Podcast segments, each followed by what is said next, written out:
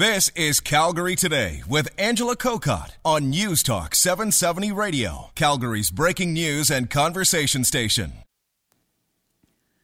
Good Thursday afternoon. We are back in the studio, away from the elements on our breezy patio from yesterday, but we definitely did have some fun. Uh, this is a, a topic that might be a little disgusting to some. I know I used to have an aunt, rest in peace, who said, when you touch money, she would wear gloves. She would never touch money with her bare hands because she said, you can't imagine the germs that are on money. And as a young kid, I thought, oh, come on, it's money. I'm not going to be wearing gloves wearing money. But really, dirty money, it is out there. And I, I know we're moving towards a cashless society, and maybe that's a good thing. When you look at the details of a recent study out of the States, but it can be applied here in Canada as well, the germs that exist on money. Johanna Ohm is a graduate student in biology, Pennsylvania State University. She joins us today. Hello, Johanna. Hi. I'm curious, do you carry a lot of money in your wallet? I'm a grad student, so uh, not usually. so you don't have much money to begin with, but I, I wanted to find out because I, I know a lot of us and a lot of my listeners say that we don't even have money anymore. But I wanted to get into the details on a study that uh, you wrote about recently. Tell me what they were looking for in the States with this study on the germs that are is on money.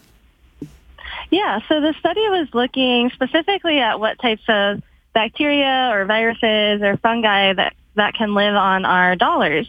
And they were looking at that to see if maybe money could be implicated in spreading different types of disease.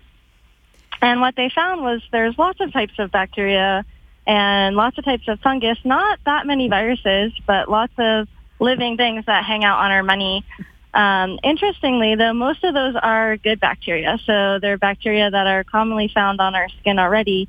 And there are some types that cause disease, but maybe not in the doses that would actually make us sick. Well, and so, and, and definitely the difference between a, a, bacteria and a virus, though, you're saying not many viruses can exist on bills? So, for the ones that um, they looked for. They didn't find very many viruses, but they certainly found um, lots of different types of bacteria and lots of different types of um, fungus. So maybe if we were to look harder and look for um, specific types of viruses that we were concerned about, we might be able to start finding some of those. But in this study, their scope was more focused on um, bacteria and fungi, so they didn't find very many viruses. Well, and also uh, get into a little more detail though, because it's incredible what our money can tell about ourselves when it comes to the DNA they were able to pick up, the drugs they were able to pick up, even the food that people ate. Can you get into a little bit more detail about that, Johanna? Yeah, so they they did sort of a survey on the money to see what other types of DNA were on it. So even though they weren't initially expecting to find um, DNA from animals per se, they, they ended up finding uh, DNA that looks like it comes from some of the pets that we interact with. So maybe you touch your dog and then you touch um, money when you go out and buy something and, and little remnants of that interaction with your, with your family pet can be left on your money. And in a different study, they also were um, looking at if you could find the same traces of either pet DNA or DNA from things that you would eat. So even if you ate chicken or if you ate fish, you could find little pieces of that fish or chicken on the money later. So, um, so other researchers have kind of hopped on board and started looking for other things, and you can find um, information on what types of foods people are eating just by looking at their money. Well, and as you say, a, another study, didn't they figure out um,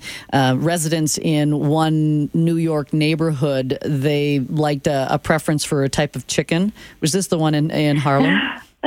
yeah, I thought that was really interesting. So you can kind of get a sense for what people are eating in different neighborhoods just based on looking at what DNA is on their money. And so places where they eat more chicken, you can see that on their money because even though money can get transported all over the country, it tends to stay in a smaller radius. So the other website that I mentioned in the article is what's called Where's George, and there's a there's a similar website in Canada called Where's Willie, where you can track where your dollars go. And what they find is most dollars stay less than 50 kilometers away from um, where that dollar starts getting circulated. So most most dollars don't travel that far, and so you can kind of get a sense of locally what types of interactions people are having with either bacteria, their pets, or even their foods. I'm glad you mentioned uh, the difference in uh, Canada and the U.S. Where's Willie? I like that. William Lyon, Mackenzie King, I'm assuming. Um, but but there is also a big difference between Canada and the U.S. Just the way our bills are produced. Okay, so how are your dollars different than well, ours? Johanna, I, I, was saying that I think um, with uh, U.S. dollars, they they use the um, something. Is it the cotton and linen? So, and ours a number of years ago moved away from that. We've got more polymer, more plastic bills. And how does yeah. that change the way the the bacteria or the viruses or any DNA can cling to those bills? Yeah, so I guess the answer is we don't really know, but some studies have shown that using a plastic polymer can promote less growth than if you are to use a natural fiber. So mm. something like the U.S. dollar is made from cotton and linen, and so that potentially could cause more bacterial growth when you try to grow these things in lab. Um, but there's also other studies that have just surveyed what's on dollar bills, and the euro is also made from plastic, and they're still finding types of antibiotic resistant bacteria and other types of um, bacteria and viruses that hang out on those dollars, even though they're made from a polymer. So it's not necessarily true that just because they're they're difficult to grow some bacteria is on a dollar bill when you're inside a laboratory, it might not be the case that you can't find anything on them mm. when hmm. you go survey them um, at the supermarket or at the ATM. Is it different for coins? Do, do, can coins? Do, were they have the studies picked up um, the bacteria or the viruses or the DNA on coins? So they haven't done surveys on coins, to my knowledge. But what they have done is try and tried to grow different types of bacteria on coins inside people's um, scientific laboratories. Yeah. And the most interesting thing um, in the states, we have um, we have pennies, nickels, and dimes, which are our one cent, five cent um, and 10 cent uh, coins. Yeah. And what we find is that the dimes, which are 10 cent pieces, um, actually can grow the most bacteria compared to a penny or a nickel. So, mm. and is that um, again because so of the yeah what, the, the, metal you're so using? It depends maybe what kind of material the um, dollar or the coin is made of, or maybe um, the amount of ridges it has. Our, I know our dimes are a little smaller and they have um, kind of a more complicated design. So I'm not sure what the reason is for the dimes being better at growing bacteria, but there's definitely differences between different coins. Yeah, because I was wondering if you're better off if you have to handle money, that you're having coins wouldn't have as much. But um, you know what? This is an interesting topic. I'm glad you uh, shared it on the, theconversation.com, and I encourage anyone else to read it. But uh, Johanna, thanks so much about uh, talking about the dope on money, I guess.